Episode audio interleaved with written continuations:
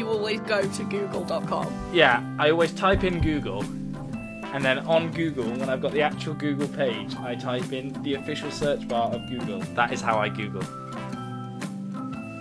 Hi, I'm Orla, And I'm Sid. and this is The Fate Escape, a podcast where we talk about people who came up from nothing. Sid, who are we talking about this week?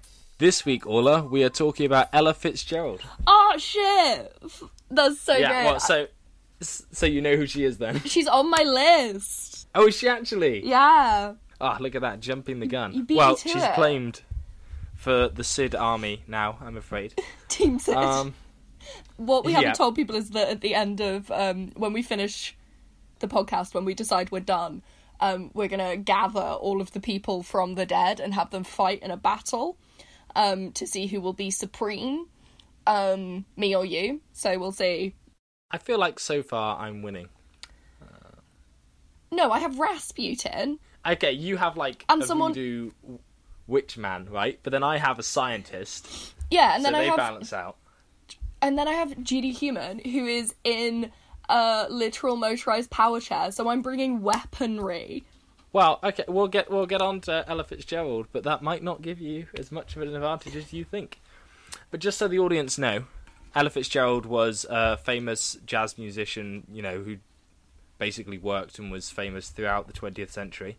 And just to give some uh, key highlights, well, achievements from her life, she won 13 Grammys and won the Grammy Lifetime Achievement Award in 1967 and is in the Grammy Hall of Fame. She got the National Medal of Art and the Presidential Medal of Freedom, the NAACP Award for Lifetime Achievement. She's got a star on the Hollywood Walk of Fame and honorary doctorates from Dartmouth, Talladega, Howard, and Yale universities. She sold over 40 million albums, is America's first lady of song, and had perfect pitch. incredible, wonderful, so amazing. Can we circle back to the fact that you said Dartmouth? I heard myself say it. Dartmouth. And actually, when we do it, I'm going to cut out that bit where I just said Dartmouth. And No, put, put no, no, no, no, no, no, no, no. I was reading, okay? Anyway. Um, and so, just to add to this lifetime of achievement, we have to recognise the fact that Ella Fitzgerald was black. Um, and just, you know, coming up as one of the first. One of the first. I don't know if that's right. I'll come back to that. I'll find a better way to phrase that later. Um, but how much do you know about Ella Fitzgerald's personal life? Actually, not that much. I know of her as the First Lady of Jazz. Um, Yeah. I know, um, you know, some. I think I probably know the amount that most people know. Like when you hear the name, you see the face and you hear the voice, but you don't actually know a lot about the woman behind it. Yeah. Um, well, to be honest, I, I didn't know a huge amount. I, I like and I also I well I knew about her and I knew a few of her songs like um Summertime and Dream a Little Dream of Me come to mind. Um, but then even researching her life,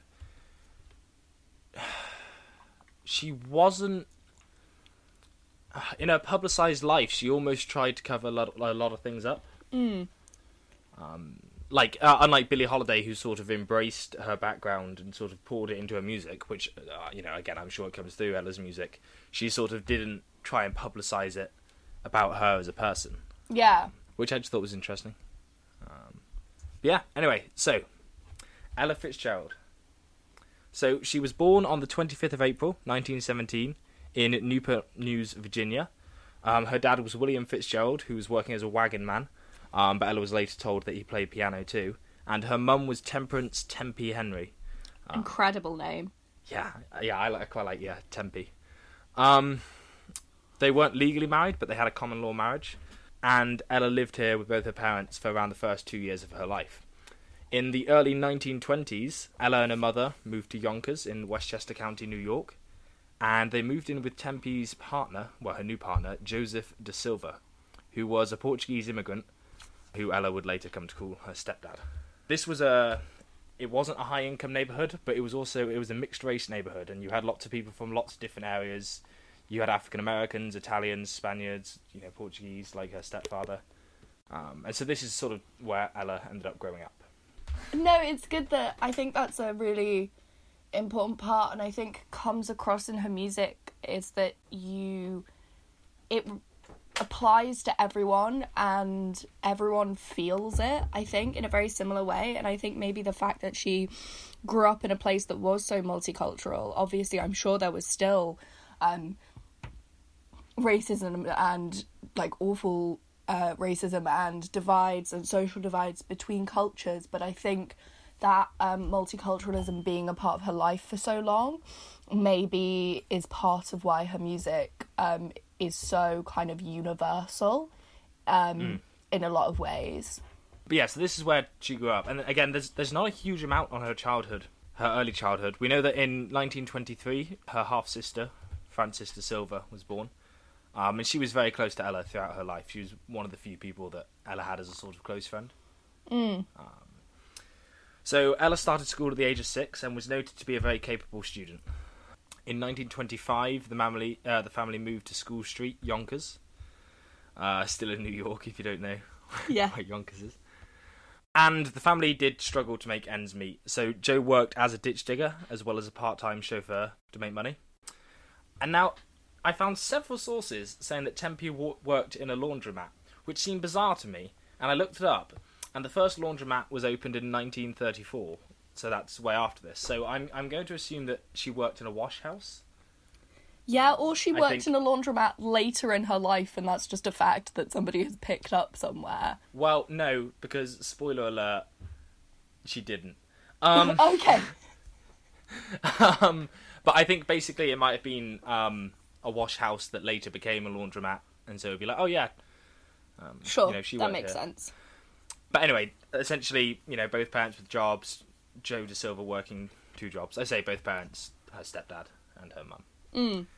So Ella has said on multiple accounts later in her life that she was a tomboy growing up. She liked playing baseball with other kids from the neighbourhood, which her family were quite disapproving of, sadly, because that sounds quite cool. she would take the train into Harlem to see acts at the Apollo Theatre throughout her childhood, well, teenage years. And just to put this into context, this was 1920s in America. The jazz culture was booming. Um, and Harlem itself had recently transformed into a black residential and commercial area after big migrations in the 1910s from the south.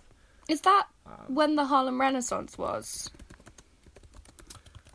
I would assume so. I don't know about that as a specific thing. Is yeah, that a, is that a yeah. recognized- I, I was I was pretty certain that it was, but essentially, like the Harlem Renaissance um, was this massive like boom in um, like African American, somewhat like more mainstream, but also just like variant cultural output. Um, and it was like centered in Harlem, and it was like this kind of like revival of um, like culture and music and dance and art and intellectualism and like kind of the like salon culture that was happening in France in the 1920s but happening in these like more working class black areas uh, of of New York City. Um, and there's some like really really incredible stuff that came out of out of the Harlem Renaissance and I think we should I need to personally look it up because there's you know uh I don't know I should know more about it. It's really fucking cool.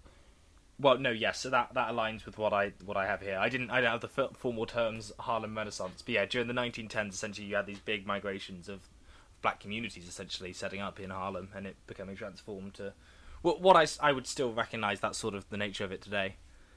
Um, But her idol, who she saw at the Apollo Theatre, was a chap called Earl Snake Hips Tucker. Get it? Snake hips. Now, I've just sent you a YouTube video, and I appreciate this isn't the best podcast content, but I'd encourage anyone who can right now to take a look at Earl Snake Hips Tucker. Okay. YouTube. If you just look that up, Do you want me to record my reaction to amazing. Oh yeah, yeah. Just put it on, um, and I, I just, you know, we'll cut it out if, if this bit's rubbish. But so just, just for the audience, as far as I can tell, this chap does some very early form of of moon of moonwalking. Almost, it's it's quite weird, and his hips. Move Those are some snaky a snake. hips. Snake hips. You see, the name is very fitting. Um, I just think it's just the best dancing. But yeah, so that was uh, that was Ella's idol um, when she was a teenager because she wanted to be a dancer. Mm. Um, that was her dream, and like there are accounts of her dancing on her way to school and performing for her friends at lunchtime. Um, and then when she was a little bit older, she would perform in clubs around Yonkers with a friend of hers, you know, for a few pennies here and there. So when did she discover that singing was her true calling? Well, we'll get on to that in a minute. She did sing during this time because her family were Methodists and they attended the Bethany African Methodist Episcopal Church, um, where she went to services and Sunday school every Sunday. And she sung in the church choir, which was Cool. the Westchester Plains Choral Group. Um, and so that was basically that's that's about as much as I have on her early childhood. But then in 1932, Tempe dies. Her mother dies. Noted two years before the first laundromat opens. Quite possibly the most important thing about that fact. So yeah, so when she was what, 14 years old? Um, 15, I think. So such a like um pivotal point in her life. Yeah, well, she's effectively orphaned. You know, she doesn't. She's never met. Well, she knew her dad till she was two, so she can't remember her father at all. Mm. And even if she, you know she could, he he lives in Virginia, and her mother's just died. She is, you know, for all intents and purposes, she's been orphaned. And her father doesn't re-enter her life at any point. No, he doesn't. Um, but there's conflicting stories as to how Tempe dies, and the accepted one now is that she had a heart attack. That's that's the one more supported by evidence. But the hmm. one that Ella purported during her life was that she died saving a child from a car crash, Wow. which feels, and you know, of course, if that is true, that is amazing, and I, I you know, I. I don't have all the evidence to make a distinction, but this does sort of seem in line with Ella sort of whitewashing her childhood a bit, you know, trying to make things seem a bit more glamorous than they were. I don't know if it's necessarily glamorous. Obviously, we don't we don't know what happened, but I think maybe it's more um, that that being the story, whether it was or not. You know, I'm in, um, inclined to believe her just because I want to, um, but that being the story somehow helps to rationalize what happened to her and the tragedy of that experience because it makes it worth something and it makes it something that she can physically grasp onto as you know she died a hero or whatever and i think that Yeah. it is a really important you know turning it from a tragedy to a way to kind of um make her mother you know saint like to her makes a lot of sense for somebody who loses a, a parent at such a pivotal age Yes, and of course, you know, I, I, I can't, you know, really relate to this. Um, and perhaps I shouldn't be commenting on it, but I, you know, for all intents and purposes, it would be my, my understanding from what I've read and from the different sources that essentially it probably was a heart attack. Um, But again, as you say, if this, if this is a story and if it did help her, then that that's more than understandable and you know, entirely justifiable. But yeah, so Ella is, as I say, effectively orphaned at 15. And so she's left living with her stepdad. But essentially, he starts abusing her. oh awful The extent of this isn't well documented. Again, Ella didn't really talk about these things. So the evidence we have on this is, is sort of slim. We know it was at least emotionally and physically. There are thoughts that it could have been sexual too, but this isn't massively supported by the evidence. I really don't know. Either way, it was a terrible, terrible life for Ella. Um, she lived there for most of the next year of her life before she moved in with uh, Virginia, who was her mother's sister, in Harlem in 1933. into harlem Yes, yes, exactly. Closer to this, uh, to the Harlem Renaissance. And a short time later, Joe da Silva also died of a heart attack. So Frances moved in with Virginia, Ella's aunt, and Ella in Harlem. And Ella didn't deal with this massively well. I mean, I think understandably, her grades crashed and she started skipping school. She earned some money by running numbers for local gamblers. Some sources say her aunt, like, like her aunt, was involved in this, and that's why she got into it. Again, that's only a couple of sources. I don't know. But there's also some evidence that she may have worked as a lookout for a local brothel too during this time. Yeah, I think you know when you're a working class person with with few um, options, um, especially in big cities. Like neither of us has ever properly lived in in a big city. We both, you know, Yeah. left our tiny rural place to go to small, barely cities. Um, but I think that all of that, every single aspect of it, is completely understandable. And in fact, I think there's this idea of like revolutionarily incredible people should never have any of these human aspects to their stories. Um, whereas I think Yeah. this isn't a, oh was she a bad person at one point? It's oh she has Yes. a, the story of a human person. Oh Not yeah, no, same, entirely. you know? This, this this isn't a condemning thing on her at all. Oh, I know, Um, absolutely. It's again, it's just she had a very public image of who she was, Yes. And this wasn't a time in her life that was part of that. Um, and so I just I think it's an interesting thing. Um, by the way, St Andrews isn't a city. St Andrews is a town. Is it? Yeah, it's it's actually so. Hang on, if I look at the population of St Andrews, so St Andrews population is around sixteen thousand eight hundred. Oh wow. Did you say sixteen thousand? Yeah, Uh, this is deeply uninteresting. I'll Google it later. Carry on. it is uninteresting. So let's get on with the First Lady of Jazz. So she was involved in these illegal activities around this time. You know, again, she was sort of 15, 16. And she got picked up by the authorities, basically, which was the New York State Training School for Girls. And this was in Hudson, New York. And it treated her incredibly well, and nothing bad happened. And it was the shining example of a wonderful and nurturing government institution. Not exactly. Okay. Um, so again, she was formally sentenced, is the word that was used, which I'm not sure, but like a, a judge basically said she was ungovernable and will not obey the just and lawful commands of her mother, which would have actually been her aunt, but yeah. So she was sentenced, again, that's in air quotes, which I'm not sure how to do on a podcast yet, Sure. for three to five years. It was a mixed school, but black girls were housed in separate accommodation that was massively overcrowded. And according to a 1996 report in the New York Times, so like way later looking back, you know, on Fitzgerald's life, Ella was excluded from the school choir as it was only for white girls. And Ella and the other girls there were subjected to physical abuse and solitary confine- uh, confinement, which was backed by both annual reports and state investigations. And I think if you think about what was thought of as abuse at the time, um, it was obviously very different to what is recognised and known to be abuse now. Um, Yeah. But you just think about if that's sort of what's being put in the report, what was genuinely happening, and how much worse it most likely was for her as a young Yes, black woman instead of the young white women, who I'm sure it was also awful for, but not as bad. Um, it's it's quite shocking to even try to imagine. So in late 1933, she ran away. Mm. Quite understandably, I think, and appears to have spent most of 1934 homeless. You know, dancing and singing on the street for any loose change and bed and board wherever she could. And just again, a bit of context that I'm sure everyone knows. This is around the time of the Great Depression. Yeah. It is not a good time to be homeless. It is not a good time to be homeless in New York. It is not a good time to be a 16 year old black girl homeless in New York. I don't think that is a good time to be a 16 year old black girl homeless in New York. But yes, absolutely. This is a time of massive devastation, massive despair.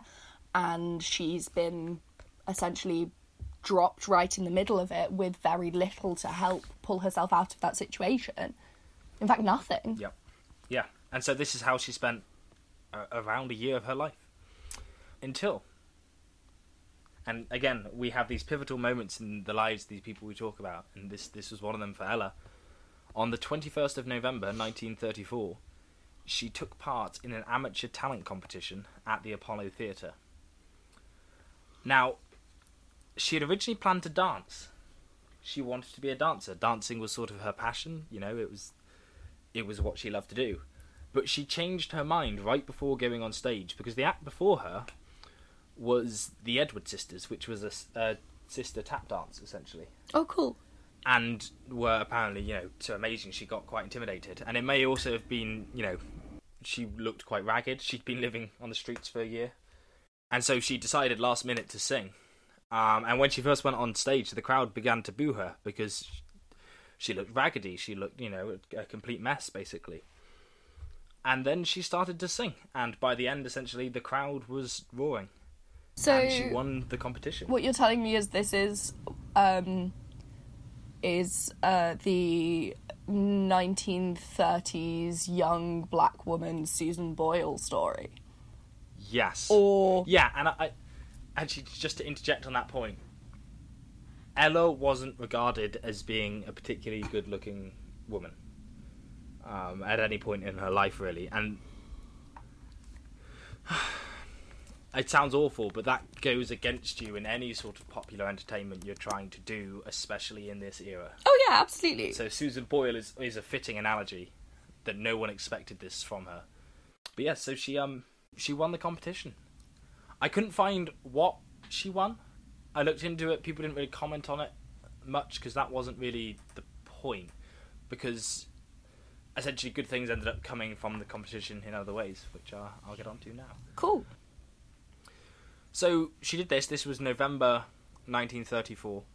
Um, but her life didn't immediately get better. She spent, you know, a bit longer on the streets. And sort of around this time, a man called Chick Webb was looking for a female singer in his band. and I just want to go on to Chick Webb Love a little it. bit here. Chick Webb. Right. So Chick Webb was a drummer and band leader. He was, you know, regarded as one of the best drummers of the new swing style. And in 1931, so a few years before this, his band had become the official band of the Savoy Ballroom. oh cool Chick Webb's an interesting character in in and of himself. He's a so he was a black man, and as an injury, uh, as an injury, as a child, he had an injury falling down the stairs, um, where he essentially he damaged several of his vertebrae, um, and developed tuberculosis of the spine as a result of this injury, which like spread from his lungs. Um, and the doctors told him to to play an instrument to loosen his bones was the idea. And he wasn't well off growing up, and he'd saved up enough money as a newspaper boy to buy his first set of drums. So the story has this sort of micro story of Chick Webb, um, which I think is pretty cool. I think a lot of these stories kind of have these interesting people who, in the particular story we're telling, is a side character, but their own story, the story in which they are the main character, is fascinating in and of itself. And the reason they end up Yes. being so important in the stories of these people we're talking about is because there's a part of them that understands um, the experience, understands what they're going through. No, What? I said no. We don't like So- Chick Webb. We don't, not massively. We don't hate him, but so Chick Webb was looking for a female singer to join with his band, and he asked his lead singer Charles Linton to find one. Essentially, we like Charles Linton. Okay. So Linton had heard of Ella's performance from a friend and basically tracked her down and listened to her sing and was understandably amazed by Ella. But on presenting her to Webb, he said, This man who's been through so much hardship himself, you're not putting that on my bandstand. That's not very nice. Um, And also, biggest mistake of his fucking life. Well, it would have been. But Charles Linton was so amazed by Ella that he went over Chick Webb's head. Now, this is Chick Webb's band. And he threatened to quit if his manager, Charlie Buchanan, wouldn't listen to Ella sing. Incredible. Um, and so he did. Again, he wanted to earn the band, and so she joined after a two week trial. Webb made Ella his lead vocalist. So at the age of 17, Ella began performing with the Chick Webb band at Harlem's Savoy Ballroom. Wow. That's such a sudden, it must have been such a sudden and emotionally jarring turnaround in life. Yeah, and I think so. This seems quite young, and of course it is quite young. But the amount of hardship she's faced in the sort of years between fifteen and seventeen, her mother dying, being abused by her stepdad, being abused in an institute, living on the streets. This all happened in an incredibly short time. It was like two and a half years or something. So she's an incredibly mature person, you've got to imagine. Yes, well, yeah, she she'll have been through a lot. Um, um, so yeah, Ella's now part of the Chick Webb band. I think it was the Ch- Chick Webb and his orchestra, or something to that effect. Um, and she recorded several songs with them uh, before her first big hit. And actually, I have a statistic here that she recorded 150 songs with them between 1938 and 1942. Damn, that's prolific. But her first big hit was A Tisket a Tasket, which was released in 1938 when she was 21. Um, so this was 2nd of May 1938. Do you know A Tisket a Tasket? I don't know a tisket a tasket. Okay, um, so it's since become a jazz standard, um, and was actually uh, inducted into the uh, Grammy Hall of Fame in Oh, cool. 1986. So a pretty good song. And it was based on a nursery rhyme in America that had been brought over by English colonists, which was sung while the kids played a game that was essentially Duck Duck Goose. And it's something like a tisket, a tasket, I lost my yellow basket. But you know, with a tune. But but sung by Ella Fitzgerald, not y- you. Yeah, I sort of had this thing there where I kind of wanted to give an impression of sort of what it sounded like, but I didn't actually want to try and sing it because I just wouldn't be able to do it any justice. So, reportedly, they only practiced it for an hour before recording, which is possibly true because it's not a massively complicated song, but somehow I suspect that's apocryphal. Um, and Chick Webb actually had to convince Decca Records, who were their label at the time, um, to release it. Uh, they didn't initially want to release this song because, again, it was based on a nursery rhyme, and it is, I don't know, possibly juvenile because of that, but there's something in it. Um, That and that something But- is Ella Fitzgerald. Well, exactly. They did release it, and it did very well. So it was released on the 2nd of May, 38. It hit the number 10 spot in the charts in America on the 18th of June, and had reached number 1 by the 25th. And in total, it ended up spending 19 weeks in what was then the equivalent of the US Top 100. Wow, that's incredible. Um, yeah, exactly. Uh, and when I again, I so I said the US equivalent was so the equivalent of the US top 100. Then they didn't have a formal thing, but they had magazines that essentially ranked them and everything, and there was a sort of semi-established thing that tracked things like this. And in the charts, it was evaluated by sheet music sales as well as record sales, so, which I think is quite cool. You know, this was before the time when uh, recordings of music were immensely, immensely available, and so a lot of people bought sheet music and would play these songs. And uh, wow. So yeah. it's such a much more immersive experience in a lot of yes, ways. yeah. But so this song, um, just another figure here, it sold a million copies by 1950, um, and it made Ella famous. And that was her first, well, not her first big break, but her first big hit. You know, one that basically reached the nation, I guess. So that was 1938. In June of 1939, Chick Webb died, and Ella became the band leader. Wow. Ella Fitzgerald and her famous orchestra. But this band, it, it didn't last massively long, and they disbanded in 1942 because of dissent and money problems. Uh, see, I really thought we were going to go with World War Two, but okay. Well, it, that too, perhaps. I didn't show up. I didn't even clock that it World War II didn't, was happening. it didn't register that there it. was quite a key. It was quite a key moment in history at this time. Yeah, I saw that's. I feel quite awful. I completely forgot about World War Two. I just Uh. I feel like there was something going on in the 1940s, but I, huh? I think possibly I just wasn't looking at it in that context. That wasn't on my mind. I was just following Ella, and that didn't really touch her so tangibly. I mean, of course it did. It, it hit everyone in the world. You heard it a- here first, kids. Ella World Fitzgerald War, was not all. impacted by World War Two at all. She didn't even know it was happening, guys. It made no mark on her. life. Incredible jazz singer, but really oblivious to like international affairs. Um, but anyway, so okay, so what I kind of did with Ella Fitzgerald, I'd researched this far, right? I would like to say just now, I have got way more research here. Don't worry.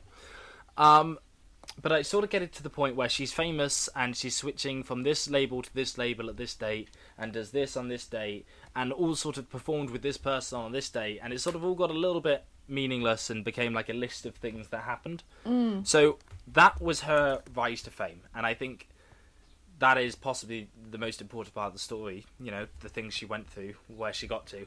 And then for the rest of it I sort of I took some notes on the key parts of her life and some anecdotes, as well as essentially the end of her life. Mm. And I just think, just might cut this on the podcast, but like that was my thinking, so as not to make this too long, because Oh. I've been trying to cut back a bit. But like just to you know talk really in depth about how these people got from where they were to where they ended up, whether that's over the course of their life or over a short time period, and then just sort of talk perhaps a little bit less in depth about other parts of Yeah. their life. That makes sense. Okay. Um. So first up, I'm going to go with a couple of marriages that Ella had. um, the first was in 1941, where she married a dock worker called Benny Kornegay. Um, supposedly in search of stability, I think it was was the idea. Because if there's one thing that's never going to become deindustrialized and struggling, it's port towns. Exactly. But I quite like the idea that you know she is quite a famous person by this point, and she you know married a, a dock worker, um, which is quite sweet. But anyway, that marriage got annulled in 1942 when she learned that he was a convicted drug dealer. Well, that went from 100 to 0. Oh, Yeah. that's sweet. You Yeah. know, marrying for love. Um, Did, didn't go great. Um, her second marriage was in 1947 to um, Ray Brown, who was apparently a famous bass player. I'd not heard of him, but I am from a slightly different era. Um, who she'd met on tour. Um, they adopted a child together, who'd been born to Ella's half sister, if you remember her from earlier, Frances. Um, who was called Ray Brown Jr. But this this felt a little bit un- unfair because they sort of un- adopted this child, but because they spent most of their time touring, the child was largely raised by Ella's aunt Virginia. So I don't know how much they actually adopted that child. Maybe just legally. I think um, that as an aspect of life was a lot more normalized at the time, though. Kind of children being raised by family members. Um, Yeah, but the reason it sort of seems a little bit confusing to me is because Frances, well, Virginia was Frances's aunt as well. Mm. So it felt like an unnecessary middle step, is what you're saying. yeah, yeah, Virginia could have just raised her on behalf of Frances. I don't know. But either way, they got divorced in 1953, six years later, due to career pressures uh, on both sides. But they remained friends, apparently. Um, so that's that's nice. That's nice. So that was sort of the marriage side of her life. she had hits with various artists in the early 1940s as her singing shifted toward the new style of bebop. Mhm. She was a, a master of scatting, basically. And the New York Times called Flying Home, which was released in 1945, one of the most influential jazz vocal records of the decade. I think Um, of all time, probably. Well, yes, but they really didn't have the foresight to say that. Of course, but now that we do, I don't know necessarily which album of hers, or if we could just say that. I think we absolutely can't just say that of her whole career, you know. But Yeah, she was she was very talented, and well, like scatting in particular, she was known to be very good at because many people think her perfect pitch. She could very easily just she had the tune, she didn't have to, you know, so she could just make sounds and it would sound amazing. yeah, I don't know, She's just really good at it. Basically, I'm not a singer, I can't comment too well. I am, and I'd love to say that it's a hard cross to bear. I'd like to jump in here and say that though Orla may be a singer, she's not a good singer. um, another very significant part of uh, Fitzgerald's life was activism. Possibly not as ferociously as our as our person last week, but and I think this is a a cool little I didn't story. I don't know. So in 1949, um, a chap called Norman Granz recruited Fitzgerald for the Jazz at the Philharmonic tour. And this tour would specifically target segregated venues. And then the director, this Norman Granz, as I said, would uh, require these venues to ensure that there was no coloured or white seating. He also made sure that Fitzgerald got equal pay and accommodations regardless of the fact that, you know, she was a black woman. And if these conditions were not met, they then cancelled the shows. That's fucking iconic. Right? How amazing is that? This idea of kind of using capitalism and stuff like that to the advantage of social movements is something that um, was a really, really incredible thing that was kind of pioneered um, by the African American civil rights movement. Um, they did similar things with, on kind of a smaller scale, with sit ins and stuff in restaurants that were segregated because if they just sat there, they weren't technically doing anything wrong, but if they sat there, continued to patronize it, um, eventually people just sort of had to give in. Um, I don't know. I think um, Interesting. really that almost cool. sounds like ethical consumption under capitalism. no. If I if I had to find a way to phrase it. There's. Fine. Do you want there's no ethical consumption under late capitalism? I don't know why you keep calling it late capitalism.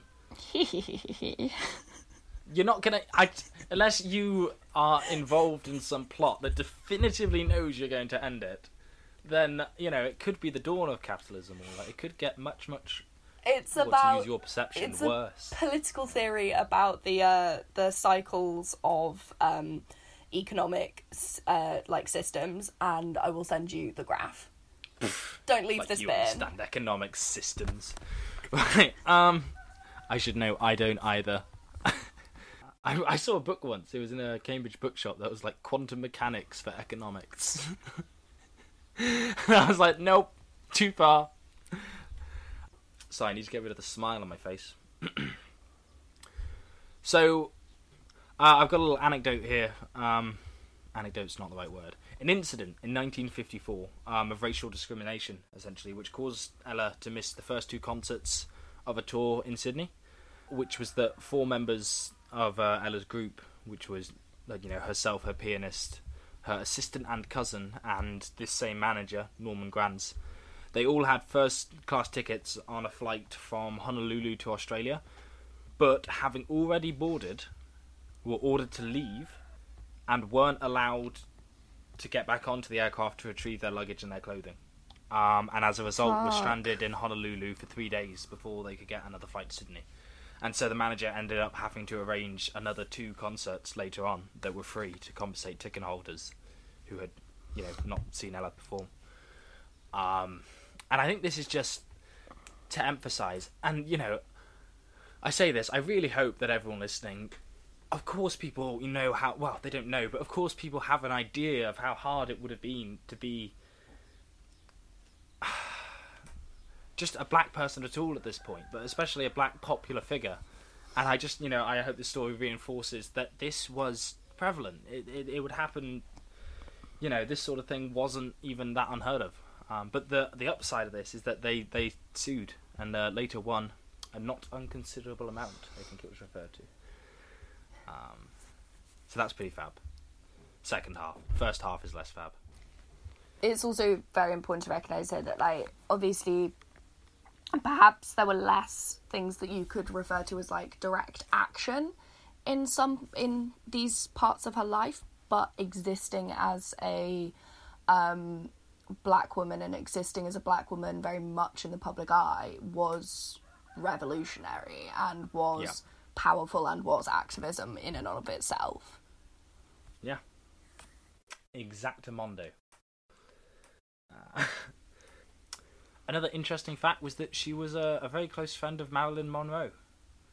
cool And when Monroe was asked about uh, her favourite singer, uh, she answered, Well, my very favourite person, and I love her as a person as well as a singer, I think she's the greatest, and that's Ella Fitzgerald. That's nice isn't it Yeah, and it, it actually gets better because um, Monroe helped Ella essentially with her career. Um, there's an incident uh, in March 1955 where essentially Monroe lobbied the owner of the Mocambo Club uh, nightclub on Sunset Boulevard in Hollywood for Ella to perform there. I'm so And glad she I got the it was- opportunity to do that before JFK killed her. Well, yes, exactly. she knew secrets, Orla. Um, but yeah, so basically, what what had happened was Monroe had said that if you know Marilyn Monroe being a very big name around the time, she'd said that if the owner booked Ella, um, for a week, then she would Marilyn Monroe would get a front row table for every day of that every night of that week, so that it would draw people in because she'd be in the club. Yes, bitch, use that privilege for good. That is incredible. Yeah, and it, it really it really helped um it really helped Ella Fitzgerald's career and it really raised her profile. And if if you Google Ella Fitzgerald and Marilyn Monroe, there's some uh, quite cute photos um, Aww. of them together. I just yeah, it's really sweet. Um, but yeah, so I just thought that was quite cool. Um, and yeah, that's that's the main, you know, what I've got from the bulk of her life. Again, she did so many amazing things at this time. She appeared in some, you know, cameos in early te- uh, in early films. Well, early films as we would think of them today, with sound and picture. Crazy. Um, she performed, just to name a few, with Frank Sinatra, Duke Ellington, uh, Louis Armstrong, and Count Basie. She did so many amazing things, but I just, I don't particularly want to just list out. I don't know. I don't want to make this a list of she did X, she did Y, she did Z, because that's sort of what it becomes. It becomes her doing a lot of the same things. Um, and yeah, I don't know if that would be. and that is time you could Good to spend to. listening to Dream a Little Dream on Me. Well, exactly. Um, if people disagree with this this weird new way that I'm trying to do this, by the way, please feel free to write in and let us know. Um, so now I'd like to talk about the end of um, Ella's life. Um, I keep calling her Ella, which feels weird. My girl, Ella. But yeah, so Ella wasn't in the best of health later from life. She suffered from diabetes. I don't know what. I'm not particularly well informed on diabetes. I don't know what type. I couldn't find out. If it developed later in her Um, life, it would have been type 2 diabetes. Most likely. There we go. I thought maybe, but I didn't want to say it without knowing. But essentially, she had a lot of complications from this. In 1986, she had a quintu- uh, quintuple, quintuple. She had a quintuple coronary bypass and a heart valve replacement. You know, after being diagnosed with congestive heart failure and diabetes, this is when it was recognised. Um, and her eyesight also began failing as she approached her 70s. And press around the time basically speculated that she would never perform again. But she proved them wrong because Fuck in yeah, March 1990, she performed in the Royal Albert Hall in London with Count Basie. Oh, sorry, with the Count Basie Orchestra Uh, to Count celebrate Basie. the launch of. It's so not. I'm pretty sure it is. Oh well, there we go. And do you want to know how I know this? There was a really How? bad rom com on Netflix starring Adam Devine, um, called When We First Met, and it has him and Alexandria Daddario in it, and in it she is this like completely wet blanket love interest, but Oh, I've seen her- it. It's amazing. God, yes, great. but yeah, yeah. her favorite jazz musician is Count Basie, and that is the only reason I know that name. Yeah, see, I did not, I did not remember that part from it. And you know, I never knew his name was um Adam Devine. Yeah, What do you know? The things you learn. yeah. The more you know. Okay, cool, cool, cool. So she performs with Count on. Basie. Yeah, sorry. Let me try. I'll do that again because I've said it wrong now. um, she proved them wrong.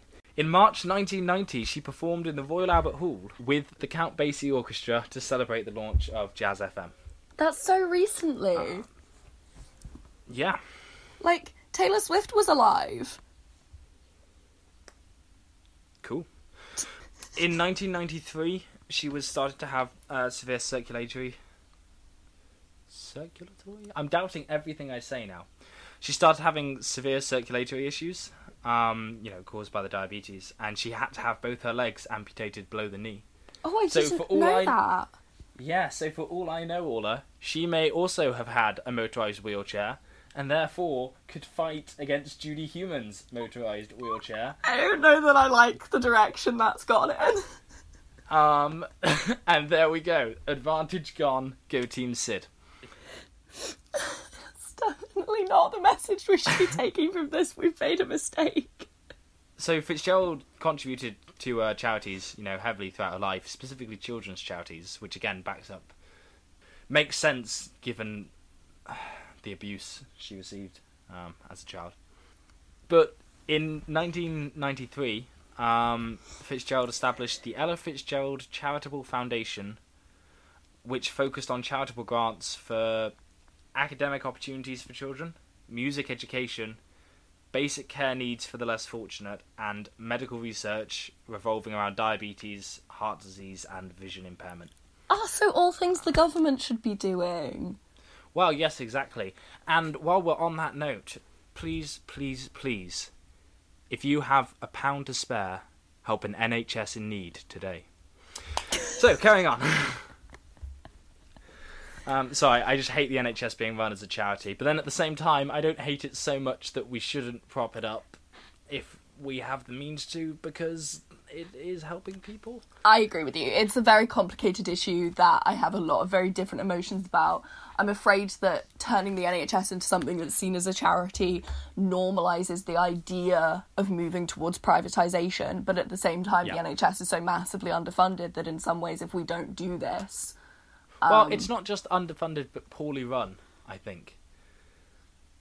Like, yes, underfunded, but so like contracting work in hospitals can only be done by authorized contractors, which again, not a bad idea. Except there are so few that they can just charge extortionate prices, Oh, it's and the the sort same of thing that prisons. It's why infrastructure in prisons is so awful because um, the there are certain contractors, uh, cl- including um, I think it's Carillion or something, the one that the government gave everything to, and then it got all fucked up. Anyway, the government's run badly. Just fuck the Tories. Don't ever fuck a Tory. Um, Ella Fitzgerald. What about your friend Tori?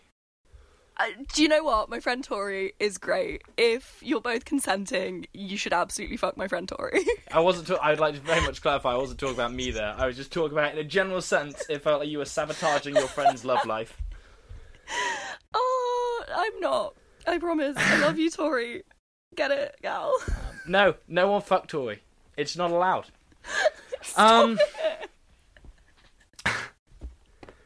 and I need to bring down the mood a, a bit here. I need a bit of a transition because um, you injured puppies. On the 15th of June 1996, Ella Fitzgerald died at age 79 of a stroke in her home in Beverly Hills. Um, and I just want to finish off my uh, Ella Fitzgerald episode with a little quote here. Because I've decided I'm going to sign off each of my people with a quote. I quite like doing that. Um, and this is in 1954 uh, after being asked to sing at a night in her honour, celebrating 19 years in show business, which feels like a bit of a rogue number, but hey ho, I checked. It is accurate. It was celebrating 19 years in show business. Um, it's a and it changeable goes- industry. Who knows if she was going to get to 20? well, exactly. And it goes as follows. Just like the pause there. That's nice. Um, I guess what everyone wants more than anything else is to be loved. And to know that you loved me for my singing is too much for me. Forgive me if I don't have all the words. Maybe I can sing it and you'll understand. Oh. And that that was Ella Fitzgerald. Yay! you very Oh, that's so nice. It's so nice. I'm going to go listen to Dream a Little Dream of Me. Yeah, which she didn't actually. She wasn't the first person to perform that. Yeah, but she was the best. Yes, no, I completely agree. But like in my head, that had been her. I know it is still her song. I don't know. In my, I, I just It's like I Will Always Love You was a Dolly Parton song before it was a Whitney Houston song, but it's a Whitney Houston song. I didn't know that Whitney Houston sung it. I didn't know that Dolly Parton sung it. I knew that it was a song.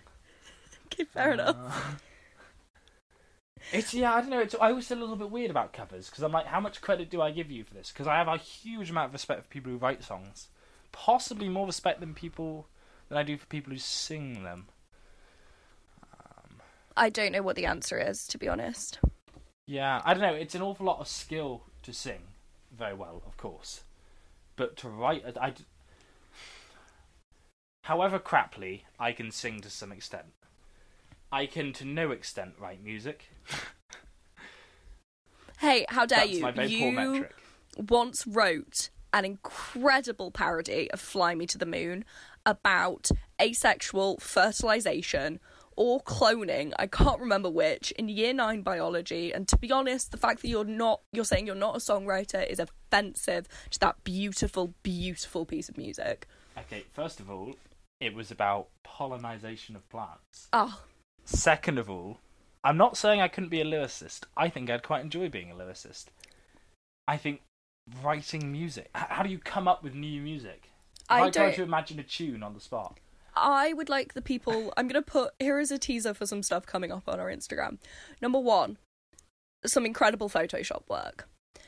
Number two, some uh, photographs demonstrating the beautiful, beautiful differences between my recording setup and Sid's recording setup. and you can decide which you think is better. And the uh, the third and final thing coming up is I'm gonna find the lyrics to Sid's version of "Fly Me to the Moon" about pollination. I'm gonna find the lyrics to my version of "Blank Space" by Taylor Swift about cloning. And I'm gonna see which one the people think is better. Mine is better. It just utterly is. It's, It's just also it's not, though, a better it? song. Everything was better. You're saying "Fly Me to the Moon" is a better song than "Blank Space." Bold, bold. You take that back. I stand by that. Who is still going to be talking about blank space in 70 years? I'm t- t- Taylor Swift. You can't come up with you can't come up with an answer. It's Me? just a blank space where your answer should be. You cannot argue that Rev- that 1989 was not a revolutionary album, and also I find the fact that you didn't think my Taylor Swift was born then, a woman who was famously born in 1989 joke was funny when we were talking about 1990. I felt that went over your head, and it disappointed me. It did. I didn't know she was born in 1989. she was famously born in 1989. Fam- yeah, famous if you like, you know, know a lot about her. No. I know she writes music. She's No one pretty has- good at singing. Ever been more famously born in a year? Um, Name one person who was famously born in a year. Okay, I will. Queen Elizabeth. Was famously born in what year? Well, I didn't know when Taylor Swift was born, so. okay, okay. I feel like most people know when Queen Elizabeth was born. How long do you think it takes me to edit an hour episode of this? Uh, about eight hours. No, it's actually it's actually about four hours if, Oh. if I'm if I'm zooming, which I thought was really slow. I was like, how could it be taking this long? And I looked it up, and you know the average thing is between three and five minutes to edit a minute of podcast. So it turns out I'm I'd like to average. make it very clear that I do contribute to this podcast experience. I I won't I, I kind of let me edit. No. It's I don't. Yeah, it's kind of my. I I don't know. I just I can't seem to give up the control of the editing. So I could continue to complain about how much work you make me do, Orla. Okay. Um, right, should we do our sign off? Yeah. So that's everything for this week. This has been the latest. Orla, can you start? Sure. Um, I hate it when Sid says that's all we have time for this week. I think it's stupid. So we're done. Um, that was Ella Fitzgerald, who uh, incredible, and I'm so grateful that uh, you gave me the opportunity, Sid, to learn more about her this week. Um, I've been Orla, And I've been Sid. and this has been the Fate Escape. We hope you'll tune back in next week. If you have any comments on the show or suggestions for people we could do in the future, please feel free to email us at thefateescapepodcast at gmail.com. Or if you're one of these hip youngsters, follow us on Instagram at the Fate Escape Pod. Bye. Bye.